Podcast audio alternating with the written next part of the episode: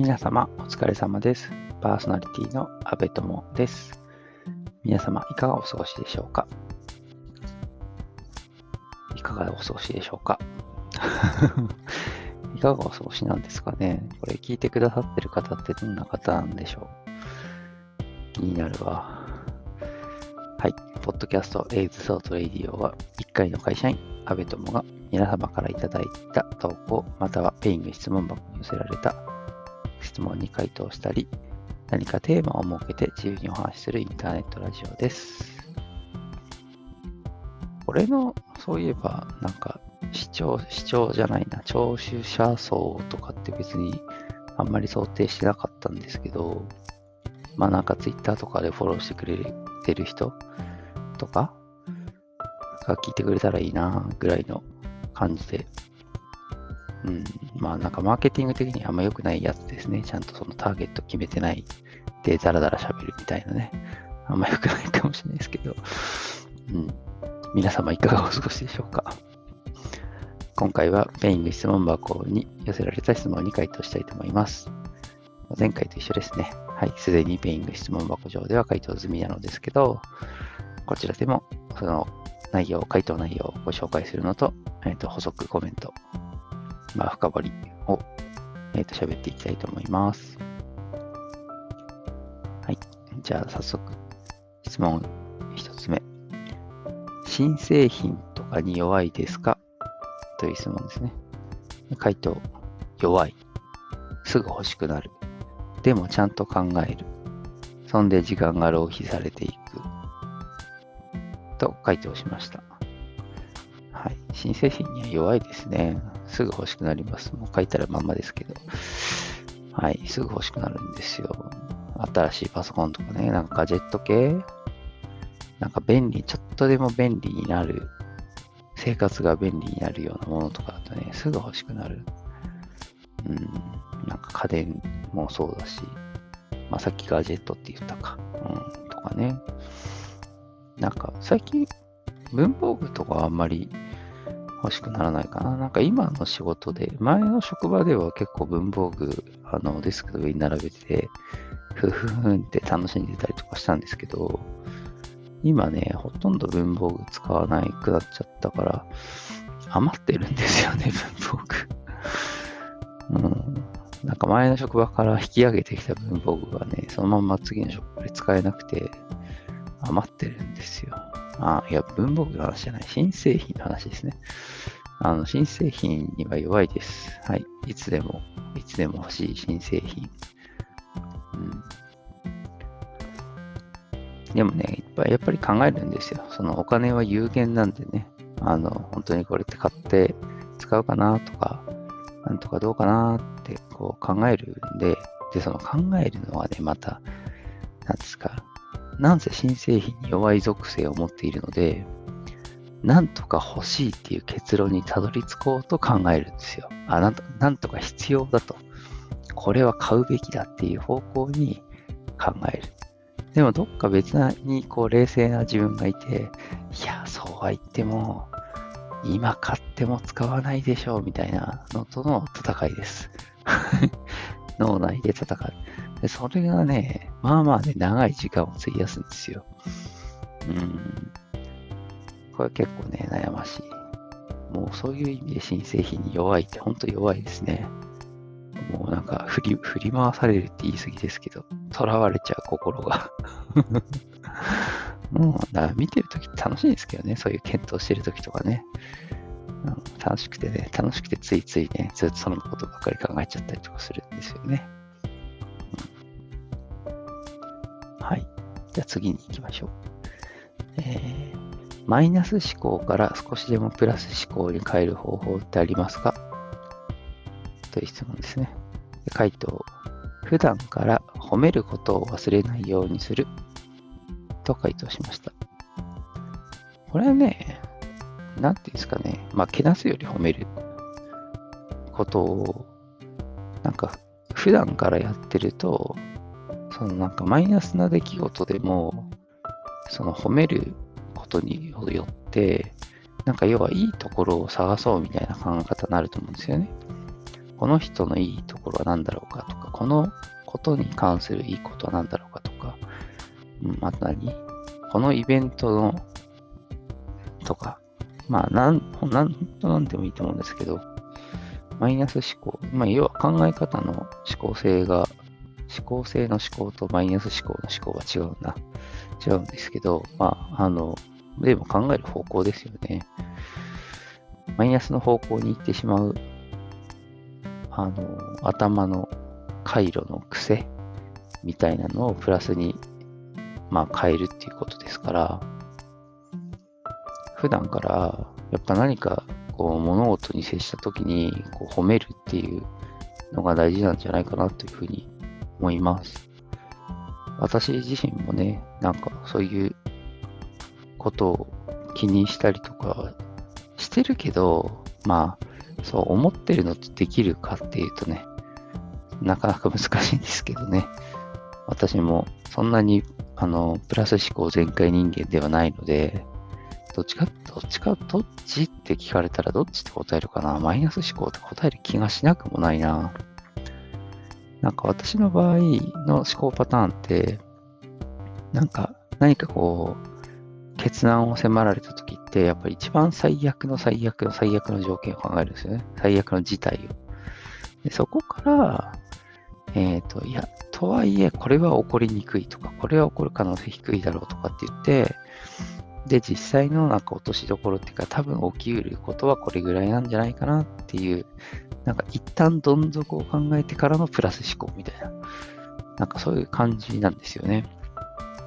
うん。まあそういう意味ではプラス思考と言えなくもないみたいな。でもリスクはちゃんと考えておきたいっていう感じなんで、まあだからマイナス思考もね、悪いことばっかりじゃないんですけどね。そうやって、あの、リスクヘッジに役に立ったりとか、することもあるんで、まあ、プラス思考になれるには、まあ、変える方法ってありますかってことなんで、なんか褒めることは、ね、大事なんじゃないかなと思います。はい。じゃあ次。今 ライン している人はどんな質問やねんっていうね。まあ今 ライン してる人はという質問ですね。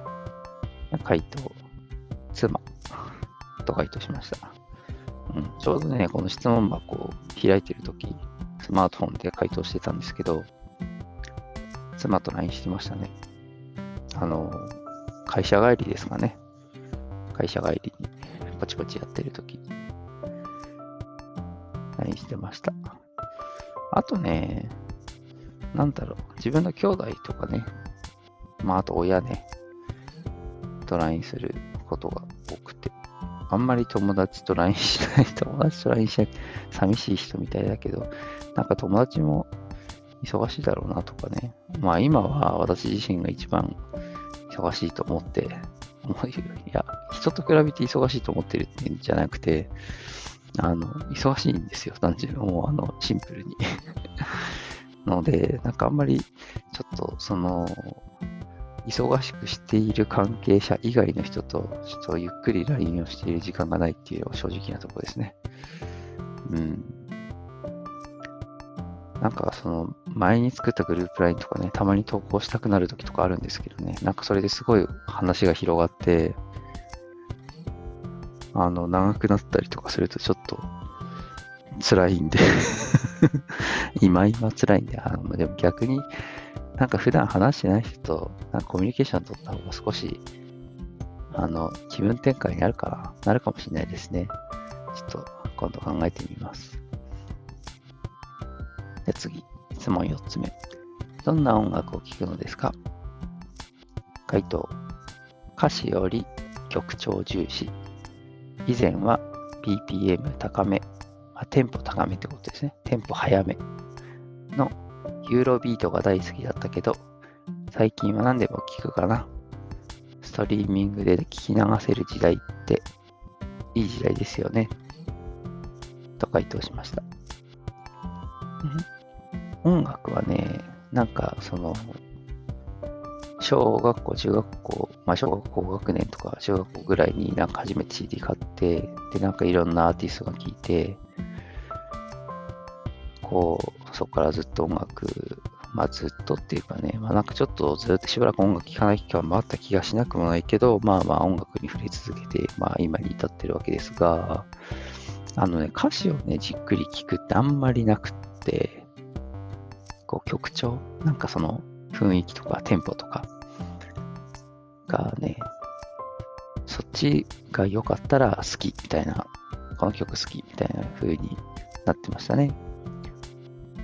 で、昔はね、ユーロビートがね、ゴリゴリのユーロビートが大好きで、よく聴いてましたね。日本のアーティストのなんか、すごいせんきゅうひゃくきゅうじゅうねんだいとかの話になると、あの、パラパラとかね、なんだっけ、ディスコって言わない?クラブ?うん、まあ、ちょっとその世代の時はまだ私は子供だったんですけど、あの音楽だけはなんか好きだった。昔あのね、東芝 イーエムアイ っていうところがね、ダンスマニアって曲、あの シーディー、コンピレーションアルバム出してたんですよ。で、その中にね、ダンスマニアスピードっていうシリーズもあって、ダンスマニアスピードっていうシリーズは、えっと、基本的に ビーピーエム がひゃくななじゅうぐらいで統一されている曲、ユーロビートが入ってたんですけど、それがめちゃめちゃ好きで、もうほとんど買ってましたね、それ。うん。で、まあ、それはね、もう学生時代ぐらいの話なん。まあ、学生卒、学生、うん、まあまあ学生時代でしょうね。もう今出してないんでね。東芝 イーエムアイ ってもうないんじゃないかな。あるのかな?多分ないと思うんですけど。うん。で、最近はね、もう何でも、その、ストリーミング、Spotify とか Amazon Music とか使ってるんですけど、まあ、最近在宅勤務とかもあるんで、在宅の時とかは、まあテレビつけると見ちゃうんでね、テレビはつけないで、で、ラジオも、なんだかんだ言って、ラジオを ビージーエム にするとね、ラジオ聴いちゃうんですよね。